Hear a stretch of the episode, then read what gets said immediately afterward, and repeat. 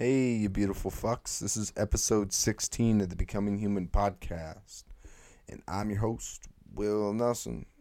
Usually in this podcast, we sit down with people to explore what satiates their soul, their pursuit of happiness, their pursuit of fulfillment, in order to better understand our own and hopefully give myself and you guys some sense of purpose in your life or at least some direction to point to. In this episode, I decided to do it solo and try to change it up a little bit.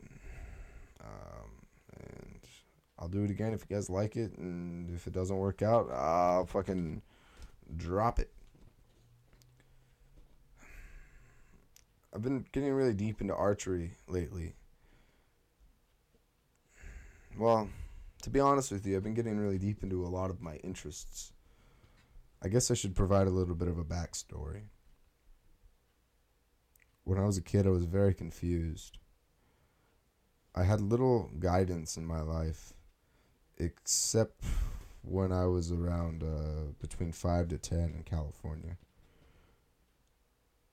My family did BMX a lot. Um, we'd travel throughout California, Nevada, Oregon um, to compete in several competitions.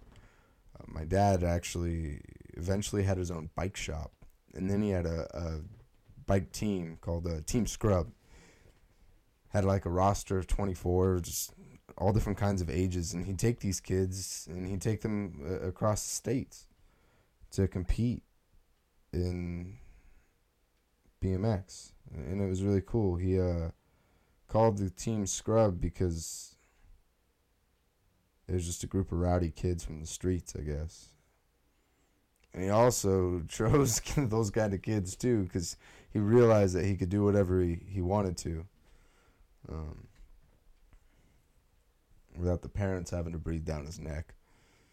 But, anyways, not to get tangential, I love those moments. And I had this focal point around something, something, this inherent purpose. And then when I left California, there was almost this vacuum in my life. And I, w- I tried to separate the emotions between, um, I guess, not being around my father any longer and this craving for some sort of purpose or something to be ambitious about, if you will.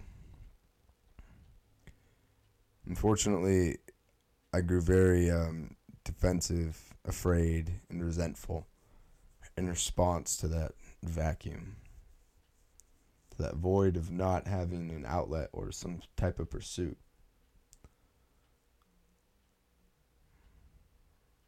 The hole grew wider as I got older. I got very bored and very curious, and I didn't understand this boredom at all.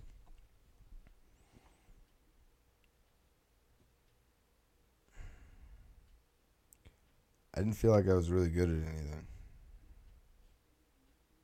I had nothing that I was working towards. At least nothing that was that felt beneficial or felt good, felt satisfying for me. It was a storm of anger, relentlessly being pulled by the undertow and not being able to breathe just before I ran out of air, I'd come up to catch gasps just to be pulled back under again.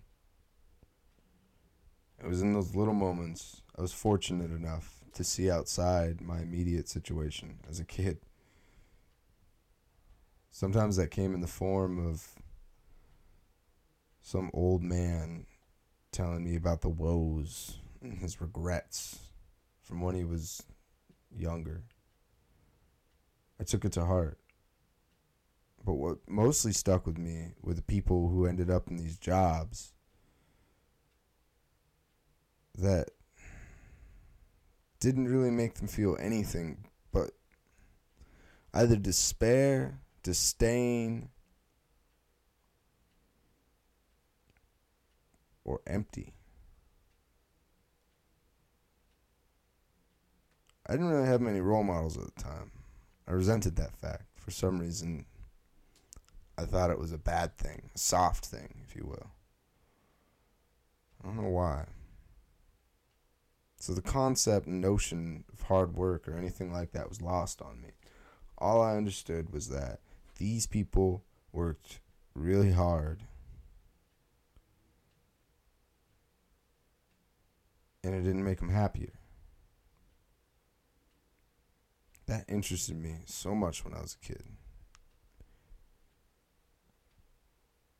So as I got older and as I started working, more people like this surrounded me. People who tried to do something and then failed.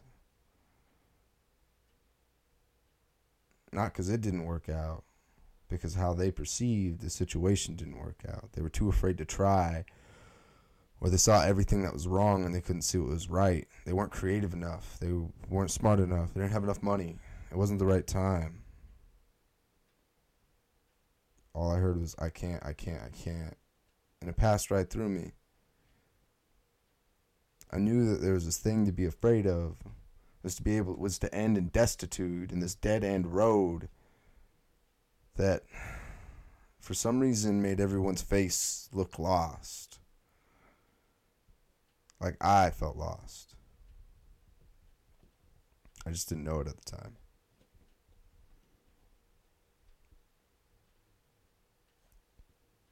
So, with that wealth of advice during my younger years, I began to resent work, and try to find any way that I could out of it. My value shifted. I was never really a company man. Even when I first started, it was miserable, trudging hour after hour, day after day, in some job that I could barely stand, and I really don't feel like I'm capable enough to do this which wasn't true. And for some reason, the money that I got it disappeared faster than it came in. I never had enough. But still in high school, I had a kid. And I really felt like I never had enough then. Making $600 a month plus another $600 a month if you include my son's mother's income at the time. 16 years old, going to school full time, relentless. Let me backtrack a little bit. Sorry, all over the place, but before I had my son, this notion of indirection completely consumed me. By the time I was 12, I I overdosed. And it wasn't really because I wanted to end my life. It's really never been my thing. It's because I saw it as a challenge that I, as a 12 year old boy, could drink more liquor and take more exotic substances than any of these old 20 something fuckers. And I did. Four foot nine. One and a half bottles of vodka, several different pills. I really don't remember what they were. And all of a sudden, I'm in and out of consciousness. Not really afraid. I'm just really confused. For some reason, after that day, I realized I've always been really confused. My friends left me naked in a ditch as I believe I was seizing. A woman was walking down the street and saw this child alone and hurt in a ditch and called the police. I resented her for that. was too tough. Had something to prove. I had no notion that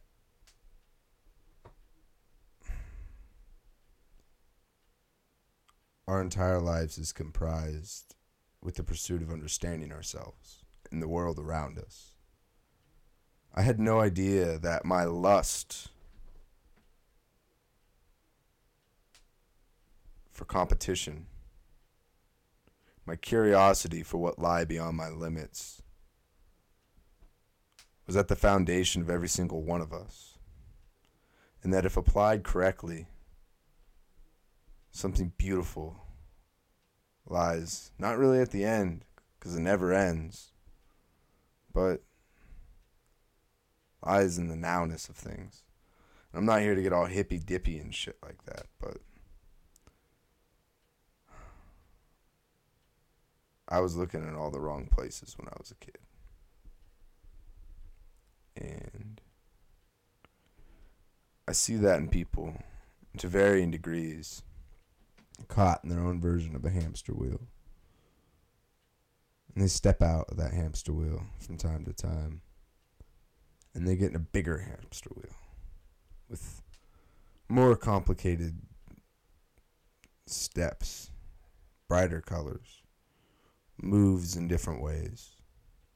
And they get good at that and step out of that hamster wheel. Some amount that I cannot quantify of us stays inside of that hamster wheel. That one hamster wheel. Maybe they've already gone through, you know, a couple before. Maybe they've just been stuck in one of their very first hamster wheels. Their entire life, they run on that hamster wheel until they're fatigued, until they've given up, until the world looks bleak.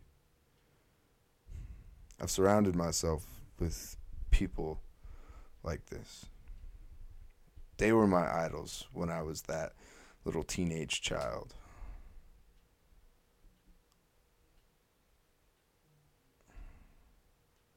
But the reward was at the beginning. None of it was at the end. And the reward got smaller the longer you were on that path. It's destruction. Anyways,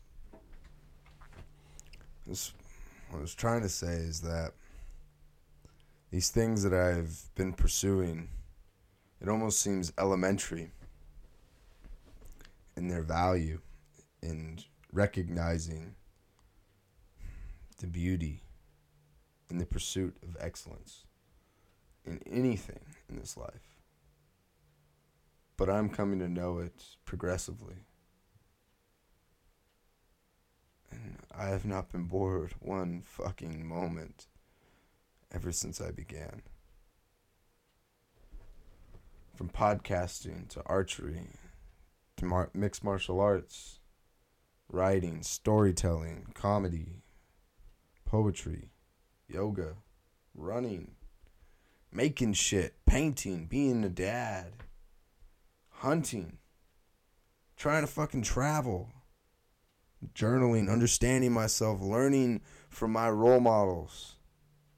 There was just so much to this life. And the crazy thing about it is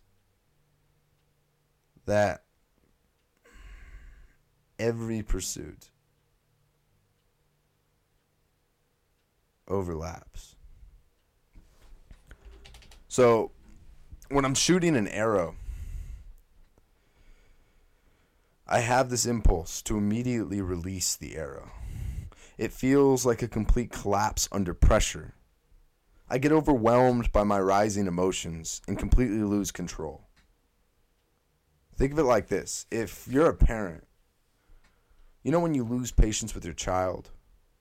In my experience, when I lose patience with my son, it is a similar response of trying to fire an arrow. You become overwhelmed in the face of rising emotions, frustration, anger, and you lose control. And you become slave to that emotion, impulse to the first thoughts that arise. I've done it. I know a lot of us have.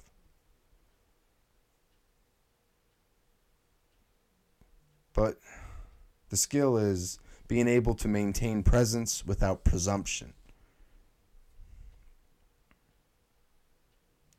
Being able to observe your emotions just as when you are meditating, if you will.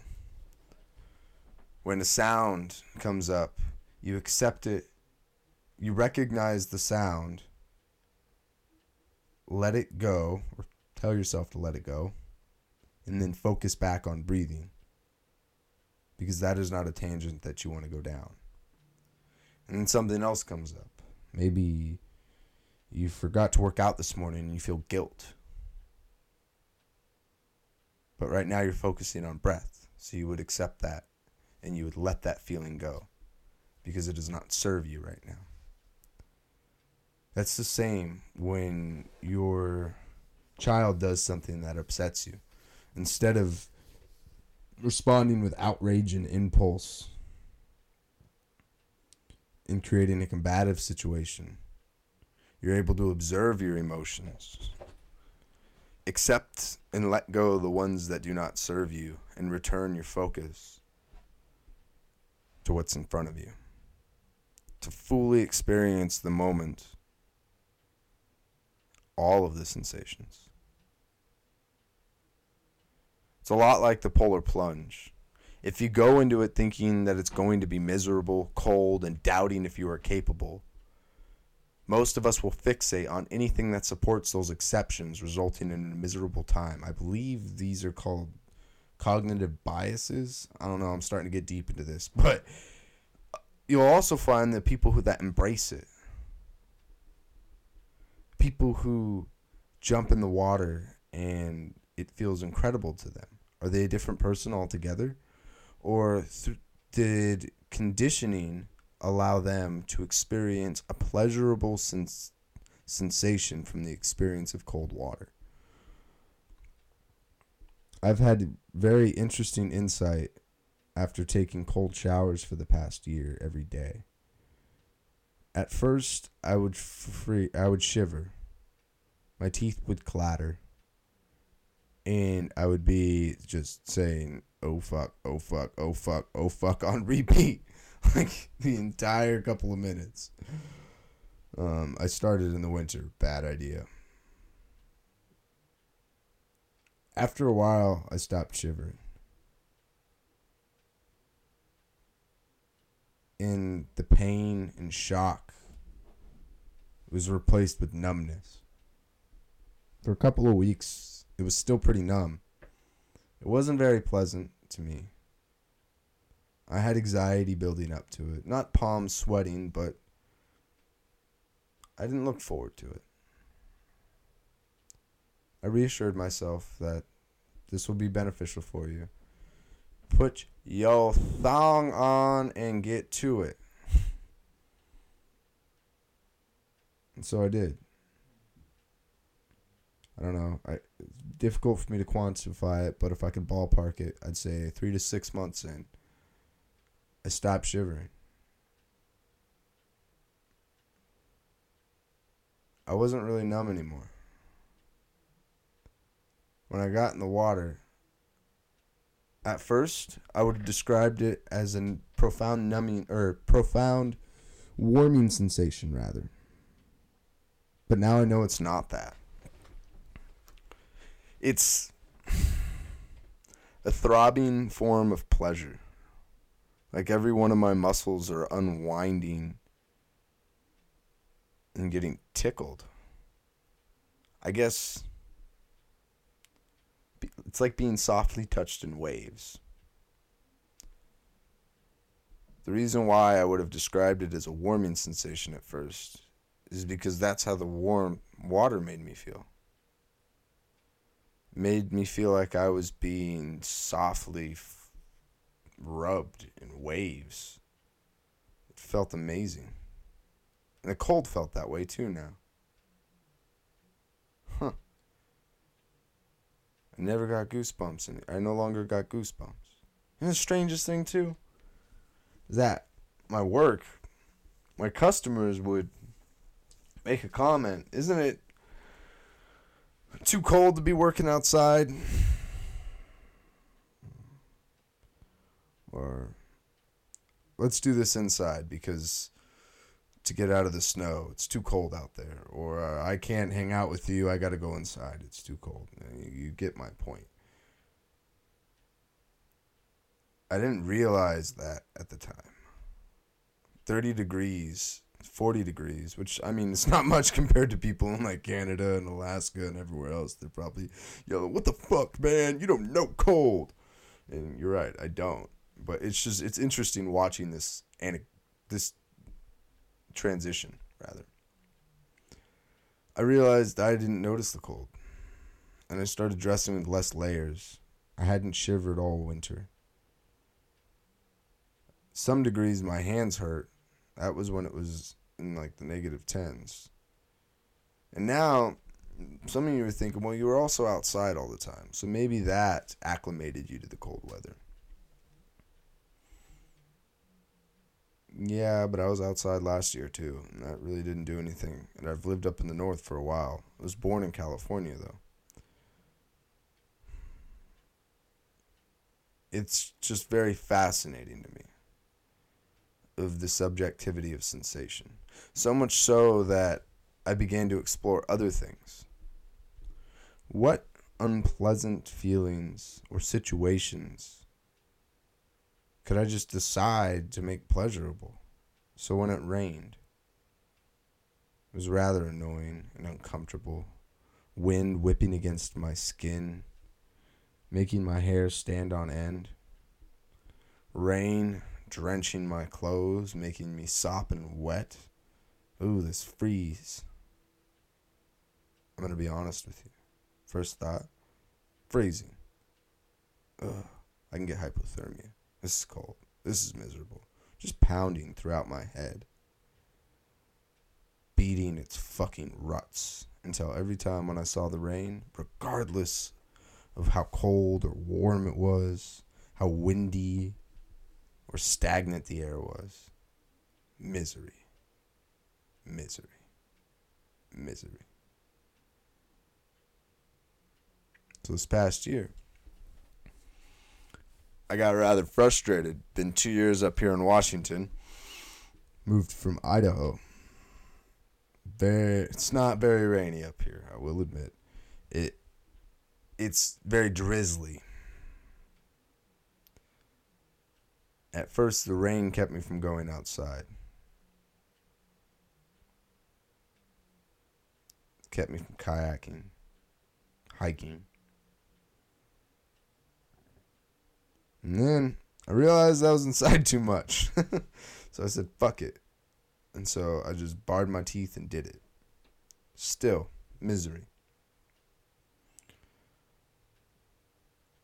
One day I was writing in my uh, notebook and I asked myself that question Why is weather so unpleasant? Why do I only crave a sunny day? Am I in danger when it's raining? Is do I have a possibility of getting pneumonia or hypothermia? Am I going to die if I am out there? This sensation of cold, what's its purpose? What's its utility? I understand if things get too cold, it's dangerous. But 36 degrees and windy, 20 degrees and windy, 40 degrees and windy, what the fuck am I so afraid of? And so I meditated out in the rain and I go hiking. And every time I was like, God, this sucks. God, this is cold. Oh, I'm soaking wet. I would stop. I would say, okay, I know you think that, but just let that go. And notice how pretty does the rain sound when it hits my the hood of my jacket or the leaves of the trees or the moss on the ground How are the smells that are brought up as the rain drops on the forest floor? What about the sound and the sight, the fog rolling up at the morning thermals or the evening thermals? The animals, dazed and confused, a little off their game, enough to catch a closer glimpse. But snow, fuck that shit. I'm still getting used to that.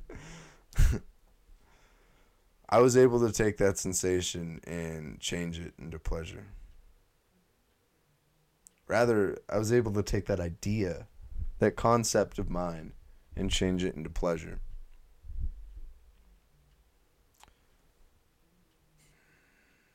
Same with archery. I had sensations, the urge or the impulse rather to punch the trigger, pull it, pull it now because you know you're gonna miss, or all of these emotions and thoughts that kind of go on, attach itself to the thought that are happening like all at once. And behind those thoughts is the response to a feeling. And if I can separate myself and observe my behavior, I am able to feel the pleasure of that feeling and let the discomfort of that feeling dissolve with almost everything I've tried so far. If it's running and I feel completely exhausted, my legs feel like they're leadened, my heart feels like it's going to leap out of my chest in riot, and my attention is flickering and self doubt creeps in. When my legs feel leaden, I remind myself that's the feeling of energy exerted throughout your body. This is what it is like to be alive. When my heart is pounding heavy and I'm trying to keep my breath calm enough to go through my nose, I remind myself that this is what a working body sounds like. This is music. And I know it sounds all fluffy duffy, but I honestly tell myself this.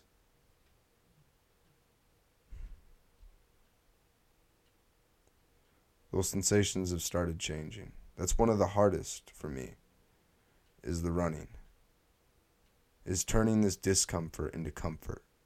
Not even comfort. Fuck. There's no security, there's no safety. I don't feel Hmm. I don't feel like I'm isolated from discomfort. Rather, the pleasure from consuming discomfort and changing discomfort.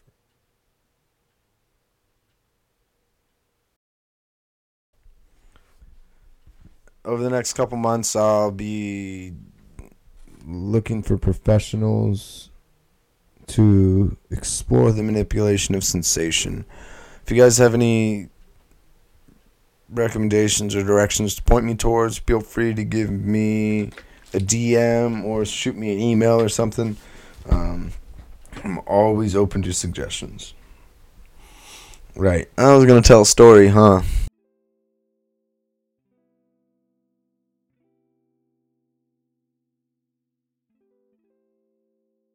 Just when I thought we were alone, a long strand of lichen snaps, falling from an ancient spruce, sweeping across the damp moss.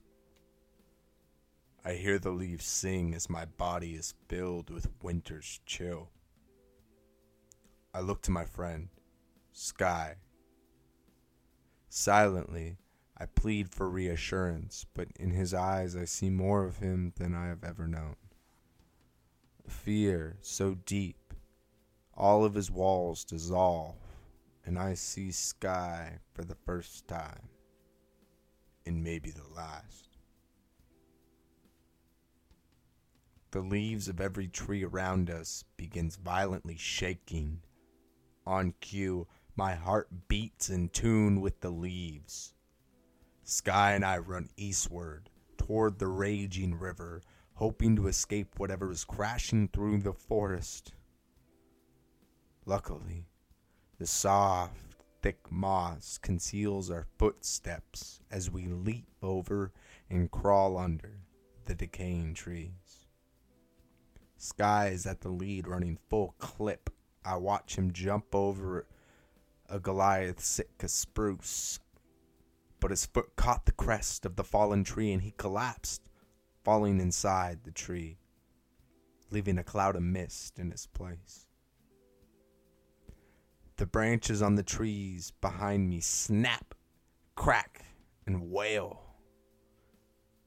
Every strand of hair on my neck stands tall. What, what, what's that smell? No time, I must move. Instinct crashes over my body like a wave, and I jump inside of the decaying monolith. It smells that that smell. I remember now. It smells like my eyes roll back into my head and darkness overcomes me. That fucking musky smell again. It fills my nostrils and I vomit, splashing puke on the white tile, coloring it several hues of green. My eyes are burning from that smell. It's wretched, like my father's skid marked underwear. Wait a minute. White tile floors, blue accent, yellow stained stucco from my mother's cigarettes. Wasn't I just in the forest? How did I get here?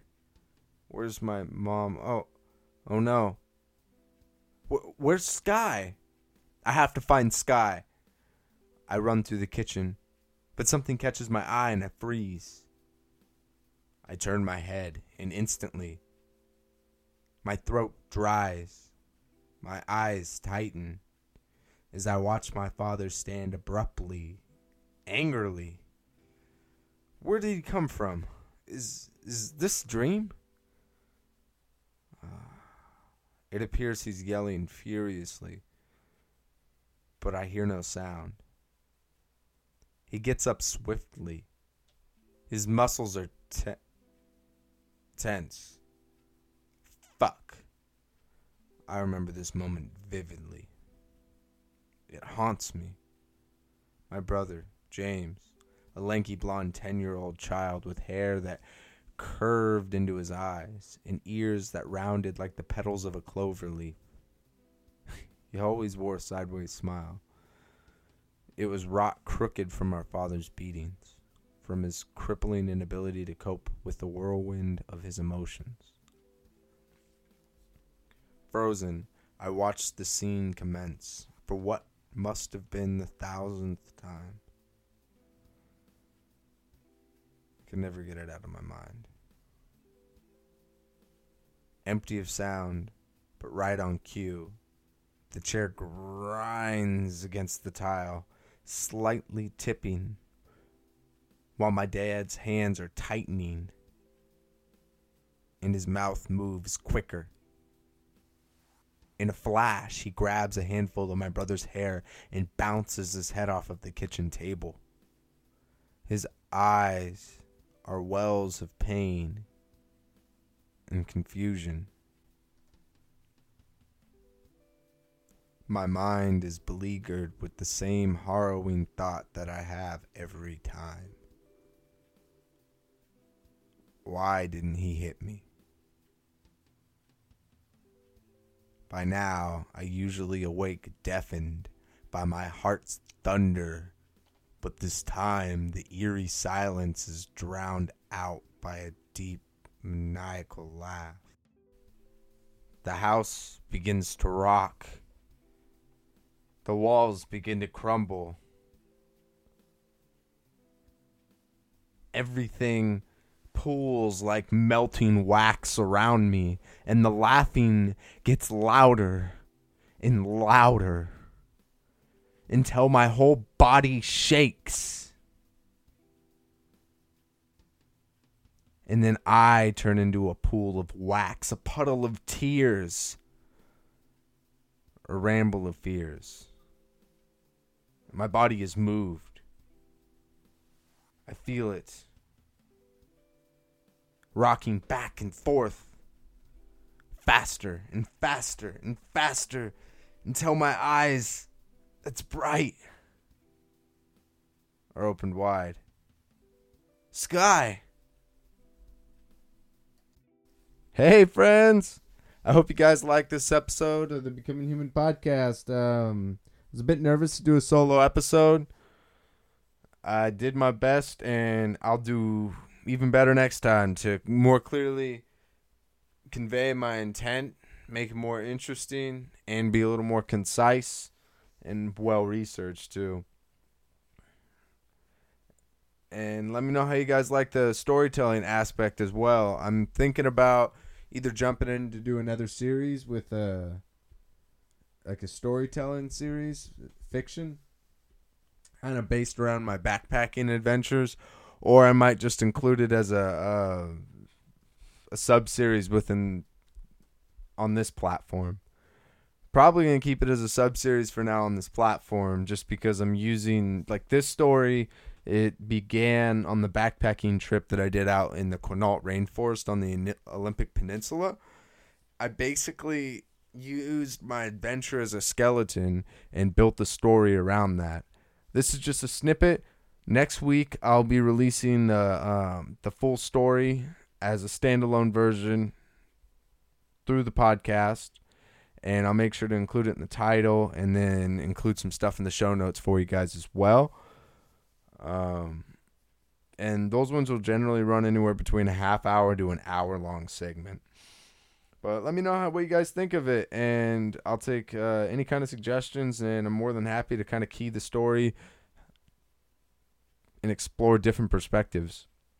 Uh, you can get at me on Instagram, Facebook, uh, email, the website, pretty much anywhere. And to show your support for the podcast, uh, please leave a rating on iTunes or wherever the fuck you listen to it, and share with friends, you freaks. I hope you guys have a wonderful week. It's so beautiful up here right now. It's all sunny out. I'm in shorts and short sleeve t shirt. I couldn't be happier right now. Thanks.